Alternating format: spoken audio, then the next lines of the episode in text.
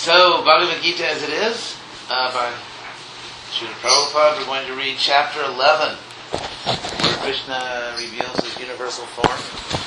Text 36. Very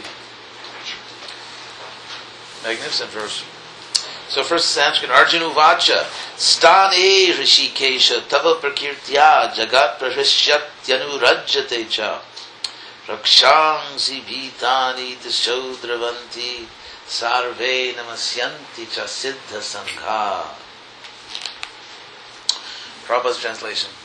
Arjuna said, O master of the senses, the world becomes joyful upon hearing your name, and thus everyone becomes attached to you, although the perfected beings offer you their respectful homage. The demons are afraid and they flee here and there. All this is rightly done. Purport. Arjuna, after hearing from Krishna about the outcome of the battle of Kurukshetra, became enlightened and as a great devotee and friend of the Supreme Personality of Godhead, he said that everything done by Krishna is quite fit.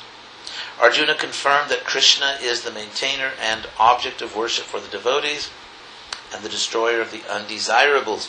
His actions are equally good for all. Arjuna understood herein that when the battle of Kurukshetra was being concluded, in outer space there were present many demigods, siddhas, and the intelligentsia of higher planets, and they were observing the fight because Krishna was present there. When Arjuna saw the Lord's universal form, the demigods took pleasure in it, but others who were demons and atheists could not, could not stand it when the Lord was praised. Out of their natural fear of the Supreme Personality of God, his devastating form, they fled. Krishna's treatment of the devotees and atheists is praised by Arjuna. In all cases, a devotee glorifies the Lord, knowing that whatever the Lord does is good for all. Prabhupada. So let's look at this verse. Arjuna Uvacha. Arjuna said.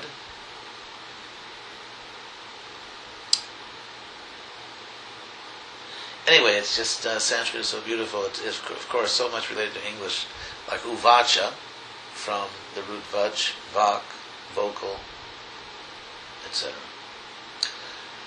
Uh, vak means speech. We have vocal and so on. So Arjuna Uvacha, stane rishikesha. Stana Another Indo-European word. Stana is our English word standing, status, station, etc., etc. So sthana, place. So literally here in, in the locative case, stane, in its place. That's what's translated here as um, rightly. In other words, literally in its place. Stane. Stane Rishikesha, O Krishna, Lord of the senses. Tava prakirtya, by the glorification of you. Kirti is the same as kirtana. And prakirti, of like direct glorification. So by that instrumental. Tava prakirtya, by the glorification of you. jagrat jagat pravishtiti, the world rejoices. When we hear Krishna praised, if a person's heart is not uh, infected with envy, then when you hear that there is an infinitely beautiful supreme being who loves everyone, your heart rejoices. If one is not infected with envy. So Krishna says, Tava prakirtya, by the glorification of you, Jagat prahishyati, the world rejoices, anurajyate and becomes attached to you becomes attached to you. We become attached to so many things in this world and we pay the price. We become attached to imperfect things. And our high hopes are not rewarded. So, if we become attached to Krishna, uh, then our greatest expectations and, and even beyond what we can imagine, everything will be fulfilled because Krishna is infinite. If, as we know, happiness in this world comes from loving. Happiness comes from loving.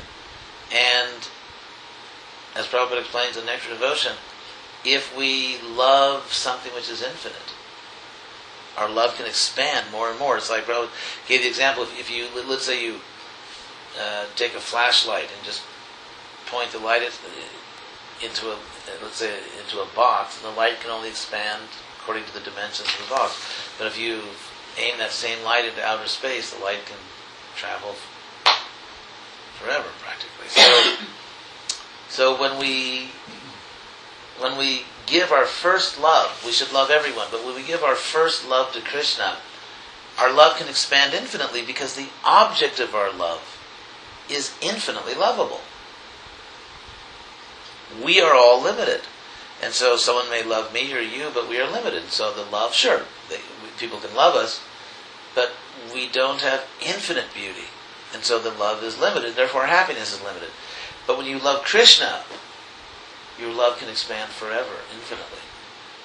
And then, of course, you love everyone. But so the world becomes attached to Krishna by hearing his glories. That's why we try to persuade people to just lend us an ear and just hear about Krishna because he really is the supreme person. It's not this is not a faith-based proposition.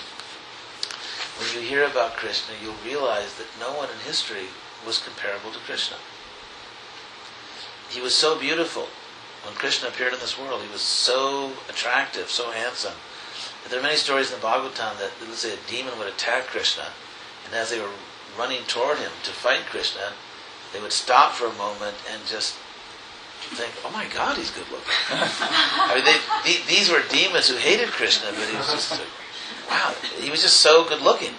And when Krishna would enter these cities, whether it's Indraprastha or Hastinapur or Dwarka, all the women would just go, I don't know, ditzy. They would just, because Krishna was just, just so ridiculously handsome. And, uh, you know, so don't settle for less. We want an infinitely handsome God, not a sort of a geriatric deity. so, what they say in the TV ads, they used to say, accept no substitutes. so, Krishna is so beautiful. He's the supreme musician. Of course, his instrument of choice is the flute, but I'm sure he can, you know, play many instruments. Anyway, it said that when Krishna plays the flute, that all the moving things in Vrindavan just stop.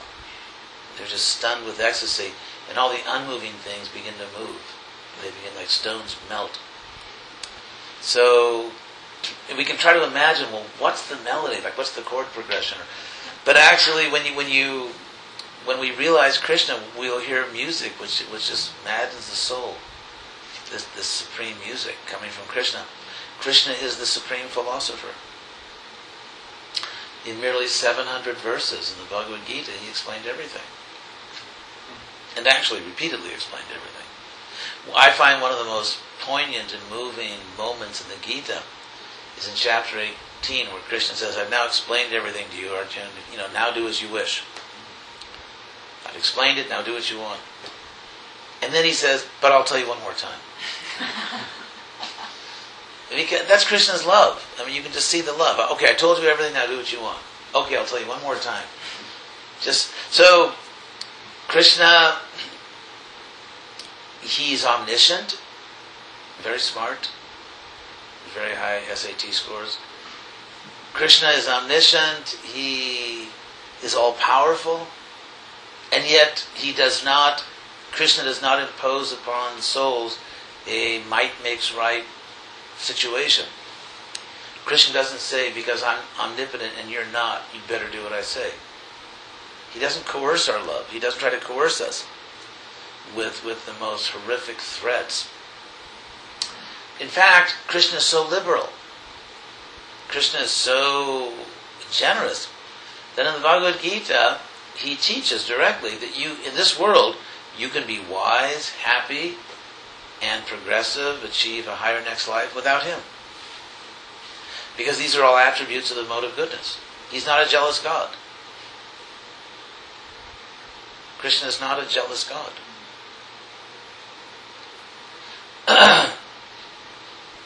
he, uh, I forget, and I was speaking so much I can't I was telling someone this uh, today. Oh, oh, that doctor that came.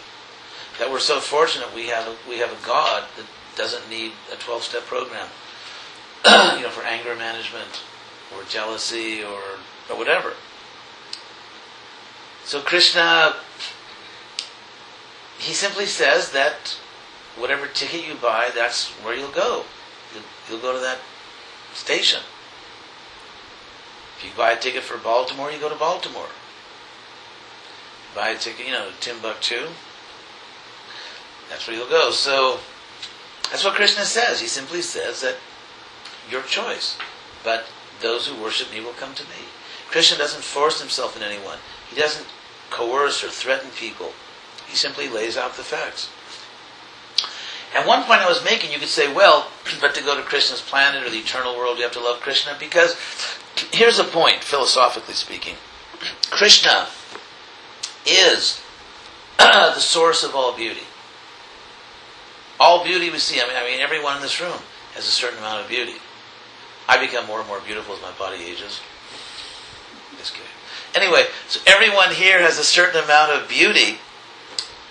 So, but all that beauty comes from Krishna. He says, Jad Jad Vibhuti Matsatam. Any existing thing that has vibhuti, which is special power, special magnificence, special opulence, whatever you see, Jad Jad Vibhuti Matsatam, Srimad, if it's very beautiful, Urjitam, powerful, Evava, Tattadeva, in each and every case, that's exactly very literal, Tattadeva, in each and every case, Avagacha, deeply understand. Avagacha to mamate joangsa sambhavam. It springs from a spark of my splendor. So, to reject Krishna is to reject the principle of beauty. Because if everyone in this world is attracted to something, and whatever you're attracted to is simply a tiny part of Krishna. So everyone is already attracted to Krishna. And that's what Krishna says in the Bhagavad Gita. Jai mang prapadyante. In the degree or in the way that you approach me, Tangs tataiva bhajamyaham. I will reciprocate with you precisely. Tataiva. I, I will just in, exactly in that way. I will reciprocate with you. Then Krishna says, "Mama vartma anuvartante." Manusha parata sarvasha. In every respect, human beings follow my path.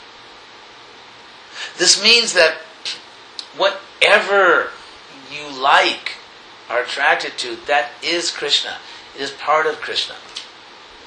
And Krishna's infinite beauty, He's infinite wisdom, He's infinite kindness. So to reject Krishna is to reject beauty itself, is to reject virtue.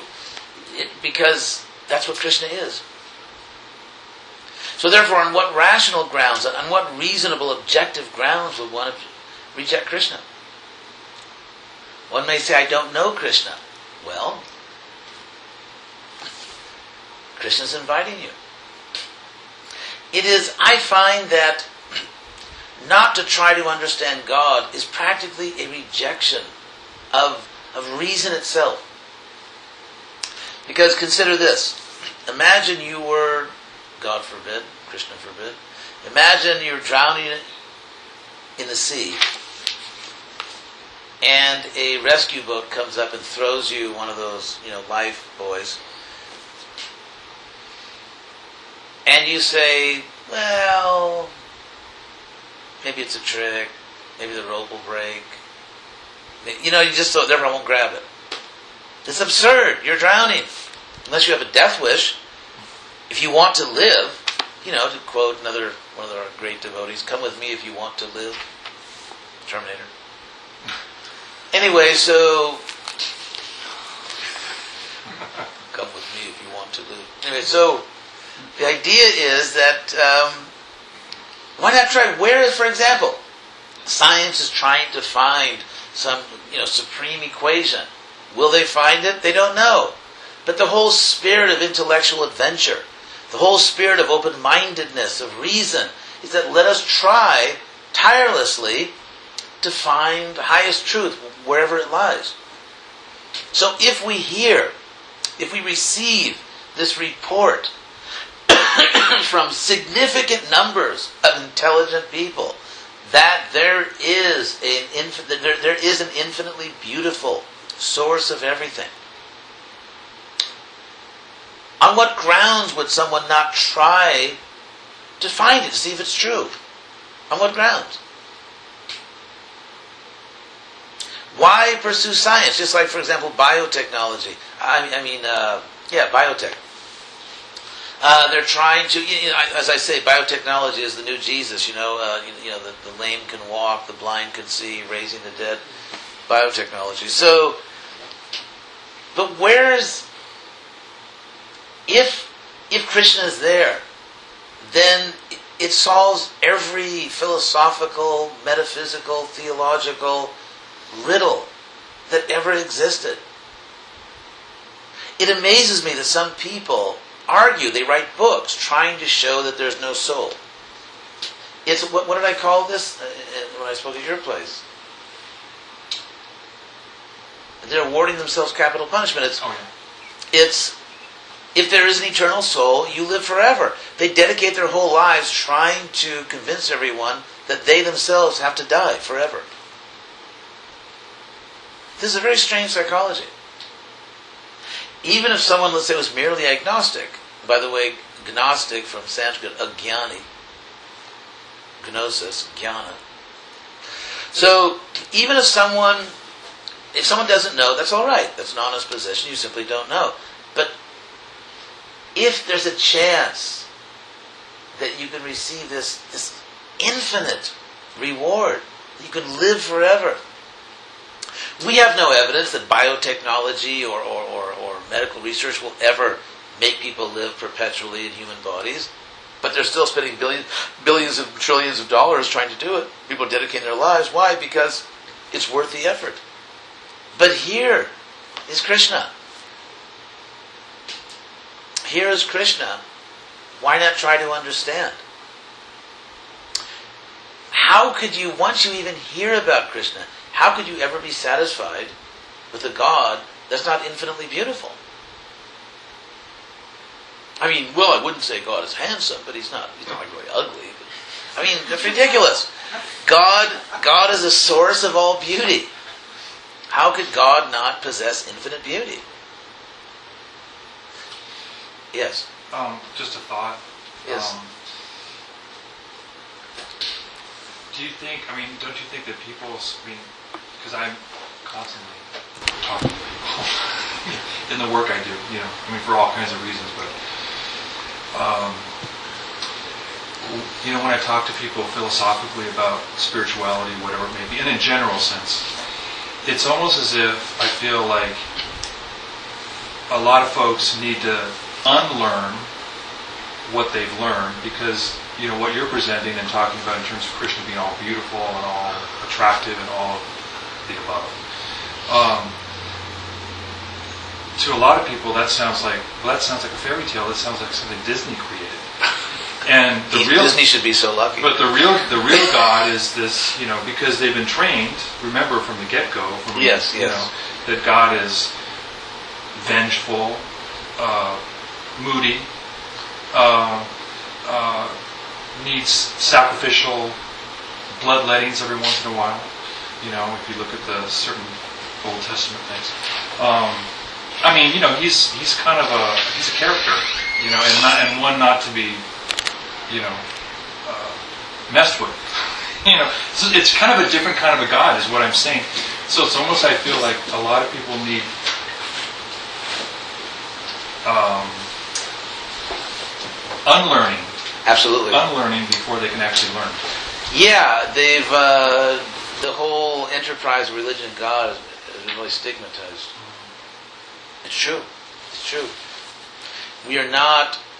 It's not. I, I just give an example. It's not like Saint Patrick. Uh, you know, going back to Ireland, where people just you know just a bunch of Celtic. I don't know what you call them. You know, sort of barbarians. Um, yeah, very true.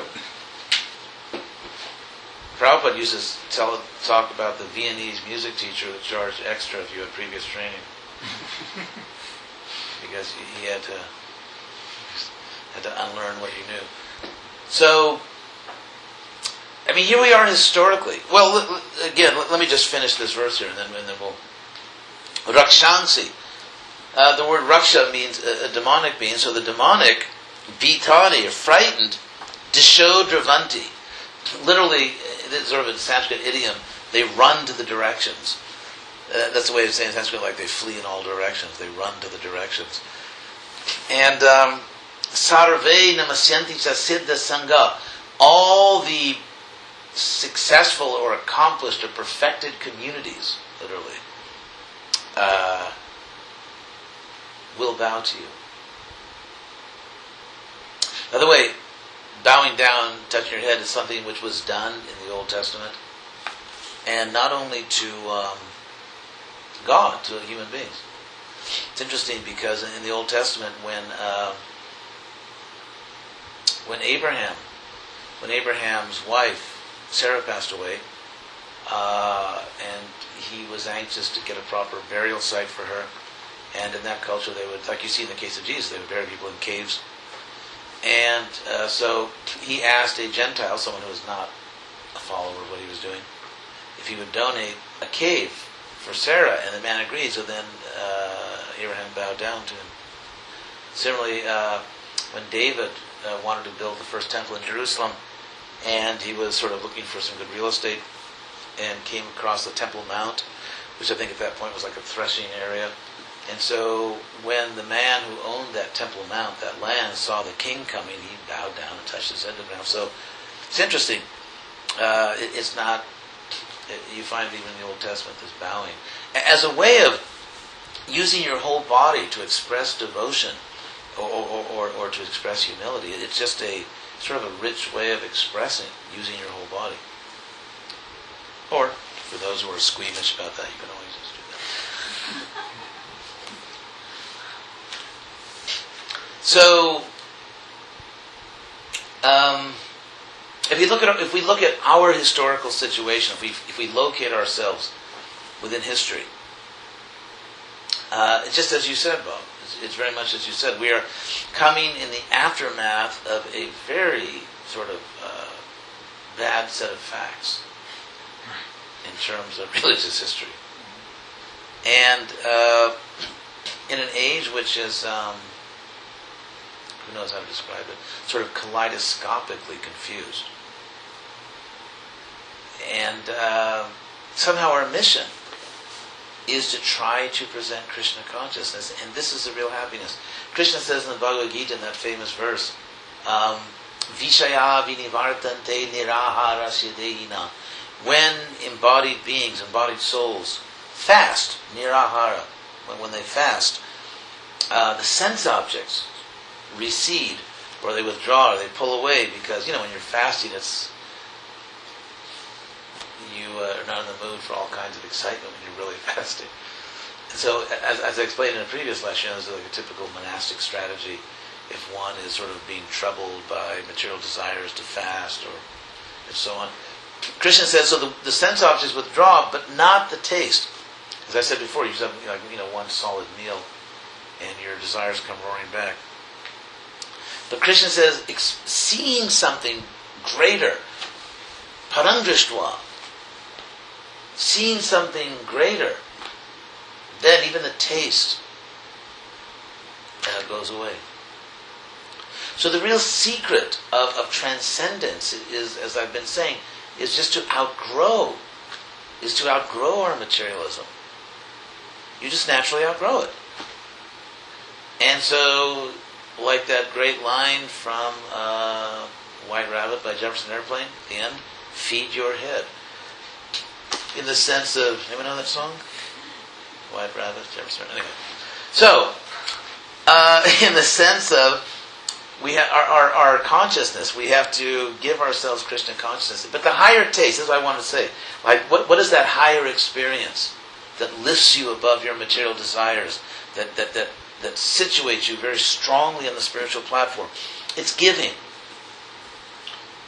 It's better to give than to receive. And so, the more we try to give Krishna, the more we receive Krishna.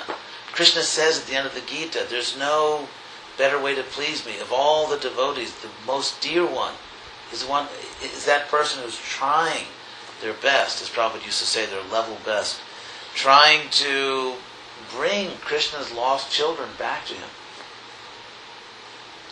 There's nothing we can ever do to endear ourselves, to endear ourselves more to Krishna than to each one of us within our capabilities, within whatever our vocation, whatever our situation or family life. Just everyone's in, in, in, their own situation. So whatever situation you're in, find a way to become useful to Krishna. We should find a way to somehow or other help Krishna, to use our abilities, every ability we have, whatever profession you pursue, uh, whatever ability you have, Krishna gave it to you. And so we should give back. There's this great line, uh, the George Harrison song, Isn't It a Pity? Where he says, People are forgetting to give back. Isn't it a pity? So, and, and that's how we spiritualize ourselves because if there's any aspect of ourselves, either intellectual, emotional, physical, any aspect of ourselves that we don't use to serve Krishna will go into Maya's domain. That's like that's in Maya's possession. And so that aspect of you, in terms of all your faculties and abilities, and you know, whether it's emotional, intellectual, physical, artistic, just whatever, whatever aspect of ourselves we don't spiritualize by using it for Krishna, it, that's the part of us that will keep us, will anchor us in the material world, and prevent us from rising to higher consciousness. Krishna says in the Bhagavad Gita, Indriyanang hicharatam, which I mean, you, literally you could translate as the senses are grazing. It's just like you know, like an animal is just grazing around the pasture looking for food. So our senses are kind of always just on the lookout for gratification. So Krishna says, Indriyanang hicharatam yanmano, which means jasmani kasminindri. Anyway, I'm giving you a Sanskrit explanation of the verse, but Indriyanam hicharatam janmanonu vidiyate. Any one sense of your senses in which the mind gets stuck will pull away.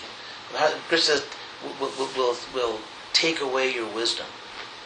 Because we have a certain wisdom. All of us, we, we have a certain wisdom. We have a certain understanding. Krishna, the soul. And yet, any one of our senses in which the mind gets stuck um, will pull away that higher understanding. And Krishna describes this process actually sequentially. It's a very amazing set of verses, I think, chapter 2, where he says, vishayan pungsas sangasteshu prajayate. That when a person, as we translate it, contemplates the sense objects, like let's say, for example, a pretty girl walks by and a guy's looking at her and he just sort of, you know, turns and just, he can't take his eyes off her. He just keeps staring. Then, in other words, contemplating. Or let's say there's something you want and then you just can't stop thinking about it. You start obsessing over it. You keep thinking about it, meditating on some something you want to enjoy. So, dhyayato vishayan, literally meditating on sense objects instead of on Krishna. Then sangasteshu pajayate. Attachment. Attachment for those objects arises. If you just look at anything long enough, I mean, you can see it. For example, sometimes two people are thrown together, and, and at first they don't really like. I don't really think that person's so attractive. Sometimes people are thrown together. They just keep them together long enough, and they'll start. A certain attachment will rise. So so attachment arises, and then sangat, sanjayate kama.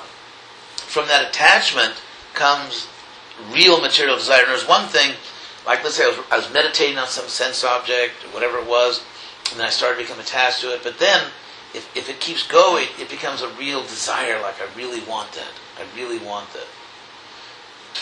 And then, uh, kama krodo vijayate. And from this lust or desire, Krishna says, comes anger. Why?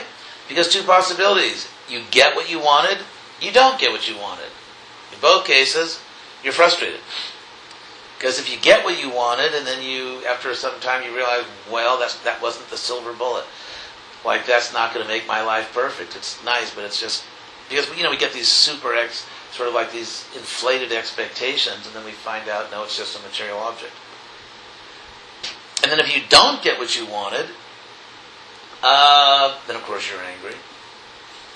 So, so, if one really pursues material desires, the only possible result could be a certain frustration and anger because material things cannot satisfy the soul. We are not material. We are not material. And it's like that example of the person who had, had a beautiful bird in a cage, but just polished and adorned and bejeweled the cage, forgot to feed the bird. So the person ended up with a beautiful cage and a dead bird. So in the same way, we are taking, I mean, this modern society gives such extraordinary attention to the body and forgets the soul. I mean, I'm sure at Harvard Business School you can get a PhD in bubblegum marketing. I mean, every, everything which is somehow linked to material enjoyment is reduced to a science and then a sub-science and then, but the soul, slim pickings. So Krishna says, the anger, then, then krodat bhavati samoha. And if we get angry, now it's not that every time we look at something this whole thing happens, but this is Krishna showing you where it can lead. From anger comes confusion. Consider crimes of passion. People sit in a, in a cold, terrible prison cell for the rest of their life wondering, why did I do that? Why did I pull that trigger? A moment of just completely losing one's mind, and then the rest of your life, your whole life is ruined for one moment when the person lost control.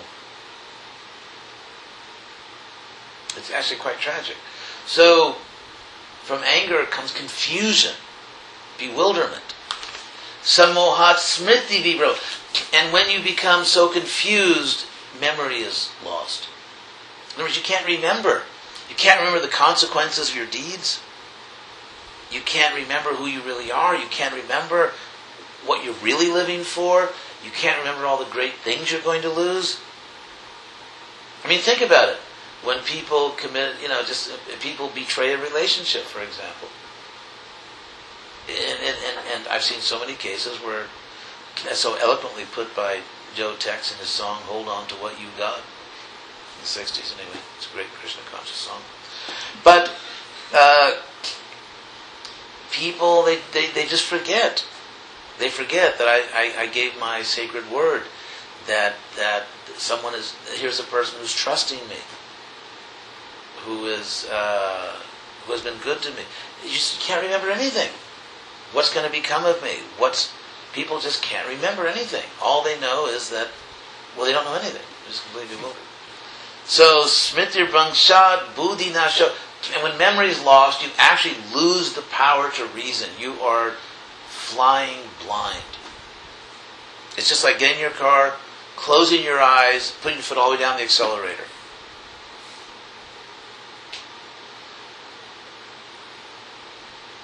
Reason itself, just the ability to reason, is finished. And then Krishna says, "And buddhi nashat pranashti," and, and when reason is finished, the soul is just completely lost. So Krishna traces this whole thing, and obviously the point is to stop this process before it unfurls. You know, to really, and that's why Krishna says in the Gita that tasmad indriyan, tasmad, what is it? Tasma, oh, tasmad indriyani ado niyamya bharatarshabha. Therefore, in the beginning, try to govern your senses. Otherwise, it's anarchy. Anarchy is very dangerous. And it, just like Plato explains, I mean, there, there, there's the soul.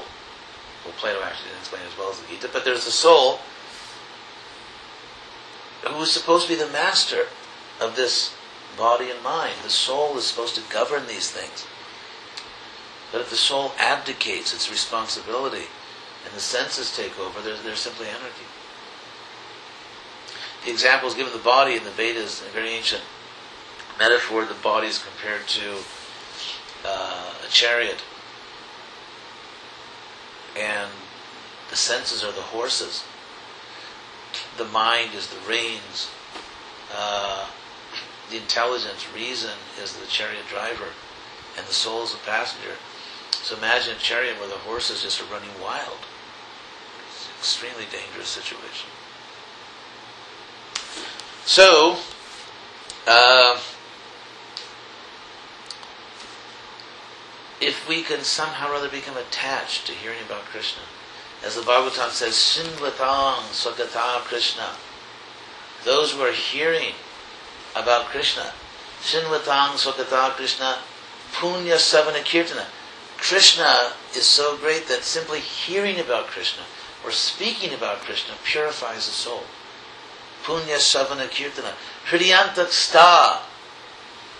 All Indo-European, isn't it? Hridi, in the heart, Hrid, heart. In the heart, Anta, internal. Sta, standing, standing within the heart. Hridyantak Sta hya bhadrani vidhunoti surista. He will drive away all that is not good in your heart. Because his heart is inclined toward good people. Surit Satam. So, if we can somehow or other develop a taste for hearing about Krishna from bona fide representatives of Krishna, people actually know Krishna. If we can hear about Krishna and then tell others about Krishna, this is the essence of life. This is real happiness. This is real happiness. Of course, we all have to do other things. We have to eat and sleep, and uh, people have families. They have they, they have professions. It's understood that we there's certain basic human responsibilities one has to fulfill. But somehow or other, as Prabhupada said, we have to mold our life. Just like, for example, whatever profession you're in, whatever profession you're in, there's someone in your profession who's an avid, avid something or other. You know, whether it's uh, you know mineral collector or a uh, something like that, right? Or you know likes to read books or goes to certain movies or has a favorite maybe musical band and goes to their concerts. In every everyone here, someone in your profession is an avid something or other. So they find time for that. In every profession, you know people that find time for their special hobbies or sports or whatever. And our hobby, our sport, is Krishna. So, Prabhupada used to always say that mold your life you know, in such a way that you can keep Krishna in the center. And whatever we're doing, a devotee doesn't have like a spiritual life and a material life. Okay, this is my spiritual life, then I've got to do this other stuff. That's my material life. Because a devotee does everything for Krishna. And a devotee sees Krishna everywhere. So, um, this was Prabhupada's dream. This was the dream of all the acharyas. This is Lord Chaitanya's purpose in coming to this world to, to change the world, to bring in a new age of Krishna consciousness. So, and that will actually make people happy. And the world is full of good people. I, once I was walking with Prabhupada in uh, Rancho Park in Los Angeles, where I also used to play Little League Baseball and uh, do other things with my friends. So it's amazing you know, how Krishna had sort of like recorded over my past life. I was, uh, because Prabhupada, he, he went to Los Angeles, of course, frequently, and he would always go for a walk in the morning. Ever since year in, in late sixties, he had some heart trouble, and a doctor in New York told him you have to get exercise. So Prabhupada religiously would take a walk every morning, and for many years, whenever he'd go to L.A., one morning he'd go to Venice Beach, where my mother used to take me when I was a little kid. That was the beach we went to, and um, one morning he'd go to Rancho Park, where I played little league baseball and would swim and play with my friends. So it's funny. I, many times I'd go in the car with Prabhupada because I was on sannyasi and all that. So many times I'd just be with the driver, someone driving the car, and I'd just be in the back with Prabhupada. And uh, we would drive down Motor Avenue, it's a very beautiful street, and we literally would drive past all the houses where I used to go to parties when I was in junior high school. And, you know, there I was sitting with Prabhupada, and I thought, what a difference, you know, a few days make. It was such an amazing experience. And then walking with Prabhupada, literally walking with Prabhupada over my Little League baseball diamonds. and, and anyway, I just understood that Krishna was just um, like erasing all the, the. So now when I think of those places, I, I just think of Prabhupada. I also forgot the story I was going to tell you. What was I saying before that? I'll tell you something that Prabhupada said there in the park. And, People are good. what? Oh, yes. Yeah, got so just remembering those times with Prabhupada. Anyway, so one time we were walking in the park, and uh, it was very funny. I mean, just sort of like you know, youth psychology in all its glory. Devotees, especially like the brahmachari, especially young guys, you know, they'd come to Prabhupada in those days, and they would sort of, they would try to, they would tell Prabhupada the most horrible stories they could find in the news, sort of like the Kali Yuga is getting so bad, and the only hope is this movement. So in order to it's funny. It was, you know, we were very young then. I didn't actually do that, but some people did. Like Prabhupada, like I just heard a story that there was some priest, you know, that that, that, was eating children in his congregation. I mean, not that that actually happened, but you know, to try to show other religions what was becoming of them in the world, and it was a, you know, they were very young. So one time, a devotee came this young brahmachari, book distributor, came to Prabhupada and said, Prabhupada. Uh, what did he say? Because he was doing sankirtan. You know, the Americans are so materialistic and they're so, you know, they're just so demonic. And Prabhupada actually stopped him and said, no. He said, they're not. They're good people. They're just in ignorance. You have to teach them. So Prabhupada actually rejected the idea that people in general were bad. And, and they're not. There are many good people. There are many good people. They just need this knowledge. And we should not be fiddling while Rome burns. A somewhat anachronistic historical claim since the fiddle was invented after Nero. But he was playing some kind of instrument. Probably a lute. Anyway, but Nero was, anyway, that was not a good incarnation for that soul. Anyway, so uh, we, Krishna says in the Bhagavad Gita, better than just offering me like material objects or material things, give me your awareness. In other words, see the world as I see it. See the world as I see it. Accept what I'm teaching you is true. And try to see things that way. Try to understand your own life in terms of my teachings. That's the real offering. And so Krishna, as I've quoted so many times, Krishna says, I'm the father and mother of this world. Krishna cares about every soul. They're his children. So how can we be indifferent if we really care about Krishna? These are our eternal siblings. All these people out there that are, you know, whatever, all living beings. So how can we not care? How can we not do within again everyone has their limitations. Everyone has their special abilities. Everyone you know you have to live in the body that krishna gave you.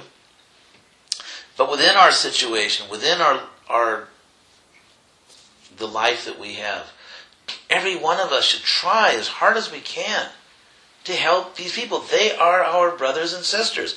Everyone is our brother and sister.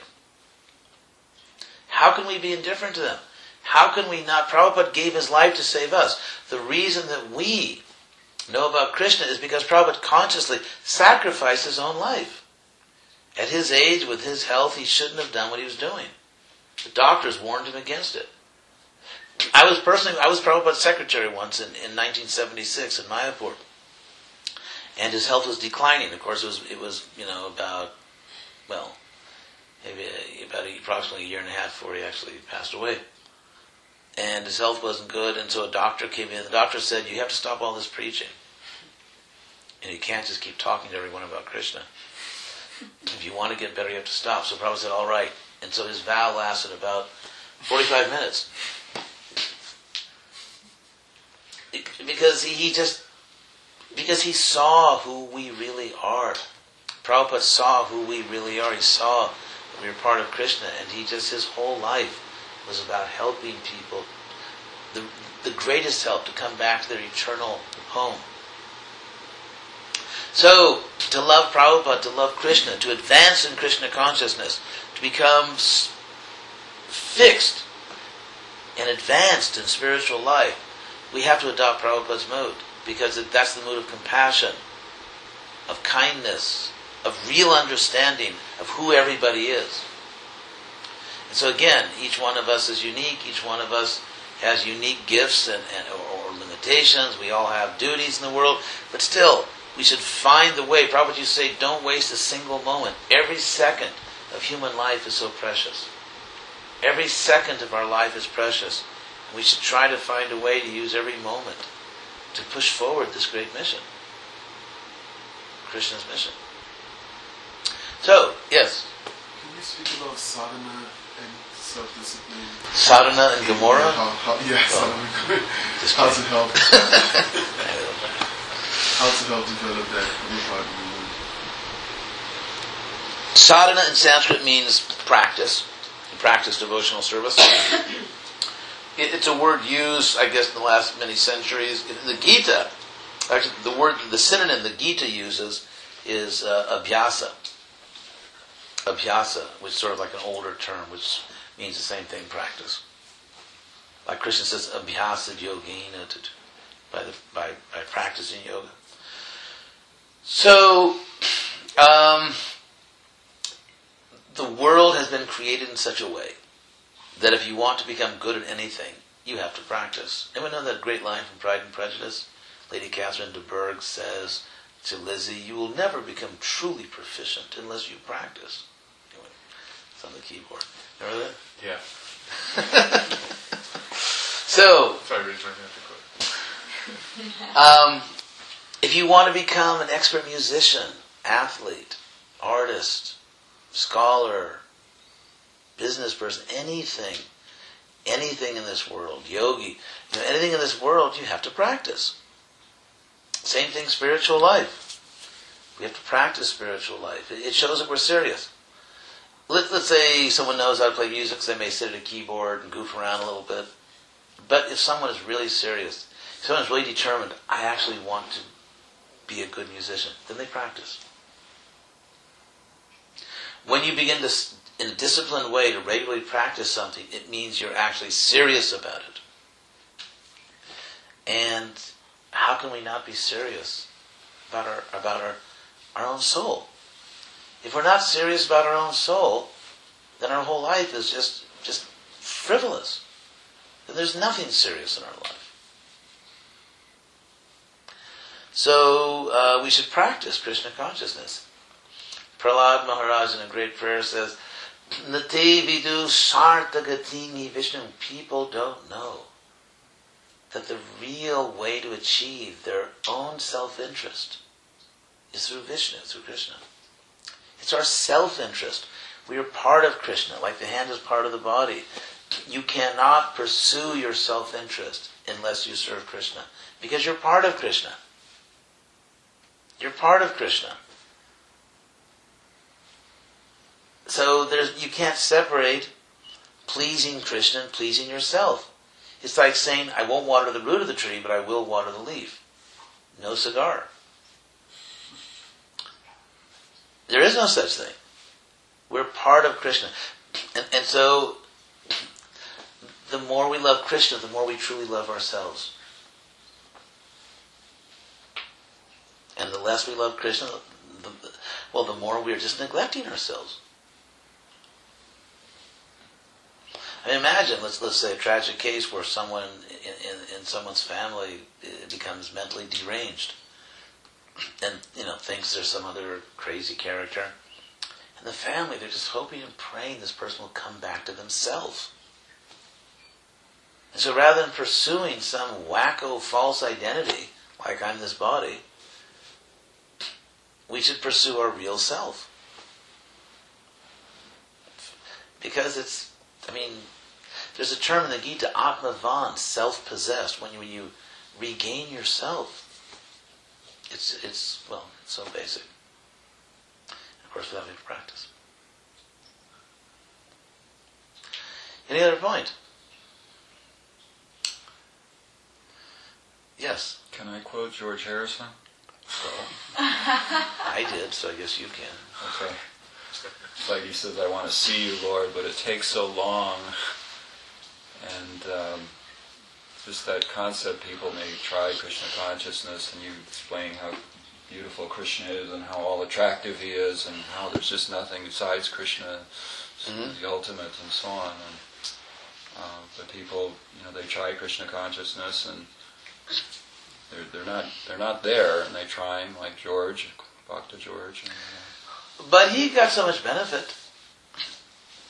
He received so much benefit, and he's receiving even more now.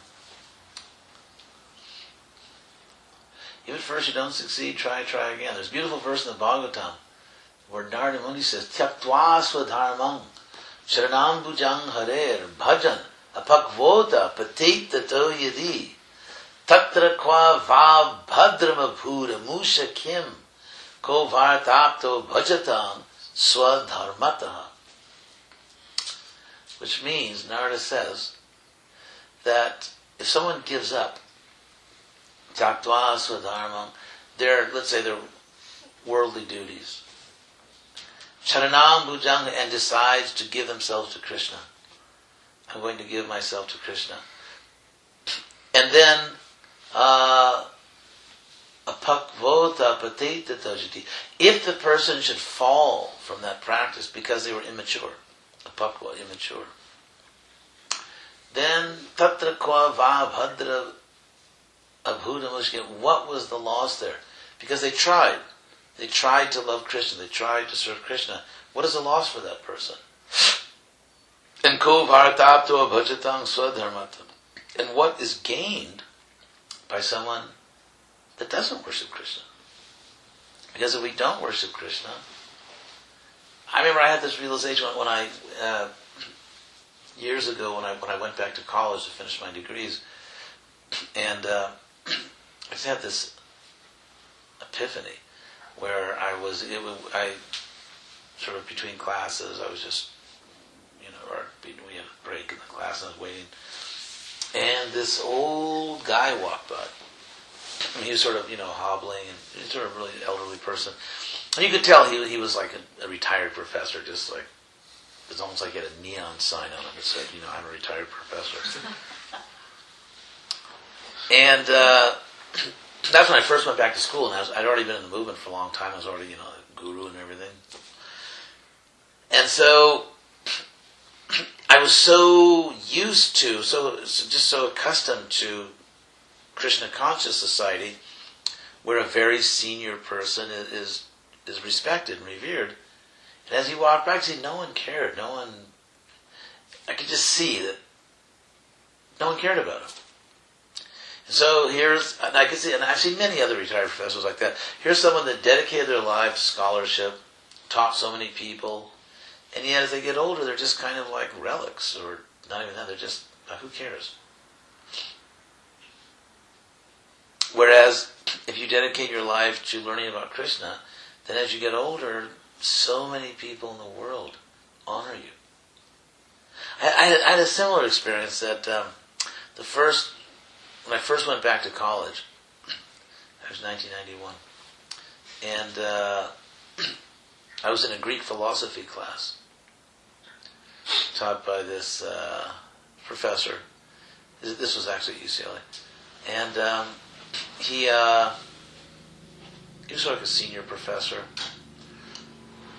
and he wanted to open the window, and then he just sort of walked over. He just walked over the window, opened it. Of a little, little bit of an older guy, not that old, but older. And I remember I was just shocked because, again, I was coming from a culture where if someone's a teacher, a venerable teacher, and he's older, of course you open the window for the person. And the fact that all these young students were sitting there and no one, even the people next to the window, no one raised a finger to do it. I just thought this is such a different culture. This is such a different culture.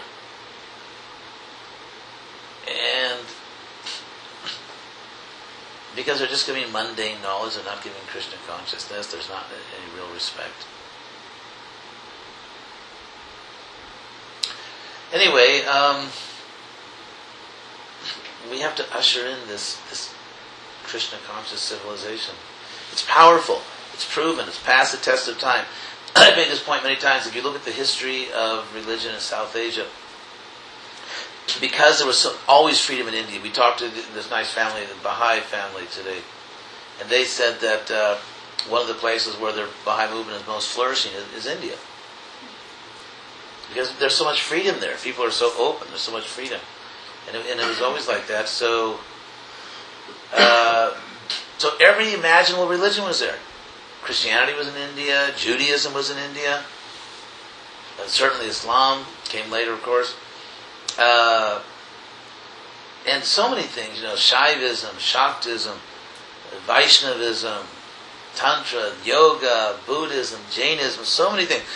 And not only different religions, but, in, but just the absolutely full spectrum of possible and impossible forms of human religiosity. Just everything. I mean, if anyone know Rudyard Kipling's novel Kim, it's about India. It's sort of like the 1890s or something like that. It's just like the whoa, again like kaleidoscopic. So everything was there. Everything was there, and people had the freedom to to promote what they thought was the truth.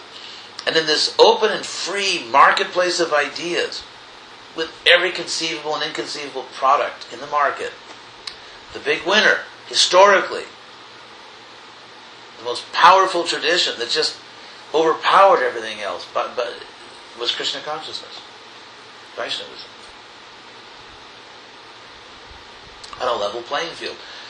If you look at the great historical epics of India that just are absolutely at, at the center of the civilization, Mahabharata, Ramayana, stories of Krishna and Rama, the Bhagavad Gita, the single most important text in, in, of the entire civilization.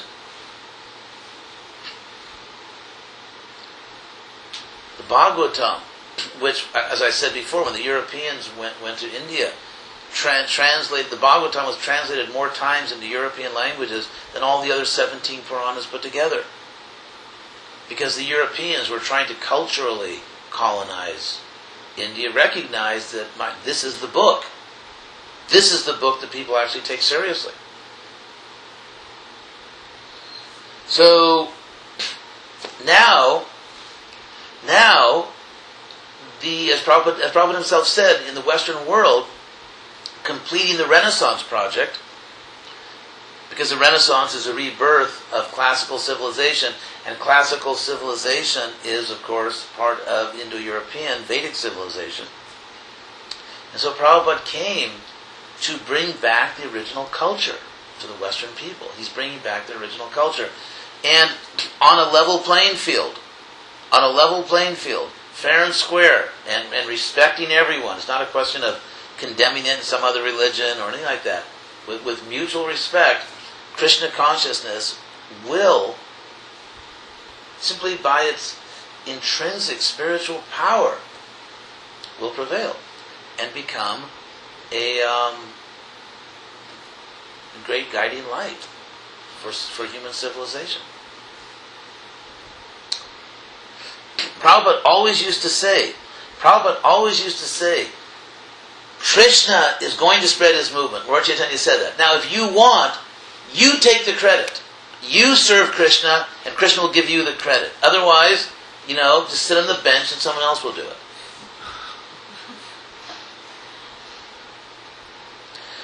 That I, I was w- walking with Prabhupada again at Rancho Park in Los Angeles when he quoted that uh, beautiful verse that Mayai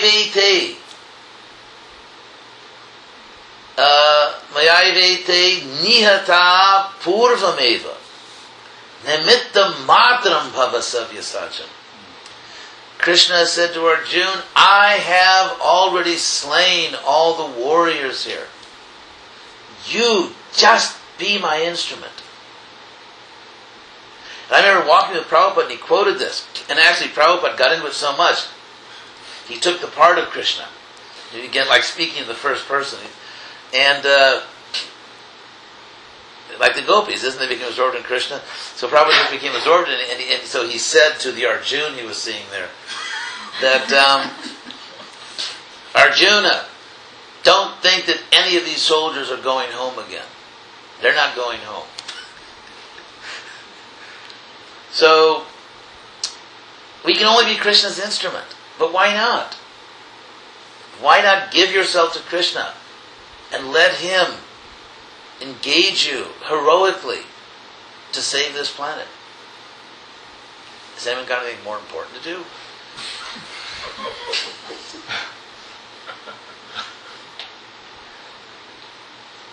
Anyway, I, I'm enlisting. I'm re-enlisting. I because it's just so. Nothing can be more. I, I say wonderful. It's funny because I, I probably overuse that word. One time, then one time, Prabhupada was in Los Angeles, and uh, so I would, you know, I'd, I'd see him, and I, whenever he drove, he, every morning he drove up his walk, so I'd go in the car and go in the car, and drive out to his walk, and uh, so on the way back, like every day for you know a week or two, on the way back, I was just so excited, you know, to listen to Prabhupada. I would say, Prabhupada, it was wonderful what you said. And the next day I'd say, Prabhupada, that was wonderful what you said. So finally, after several days, he said to me, you always say wonderful, wonderful. I was like, can't you think of another word? so he wasn't angry at me. He was just saying, like, I mean, come on. I mean, don't you have any synonyms? So, so it's funny. So for the next several days, I never said wonderful. I always chose synonyms. Said, Prabhupada, that was an excellent talk.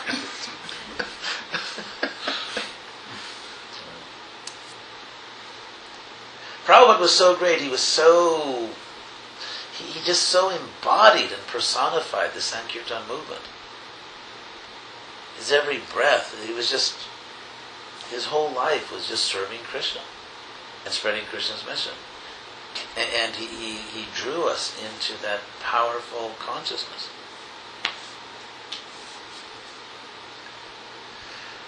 So, anything else?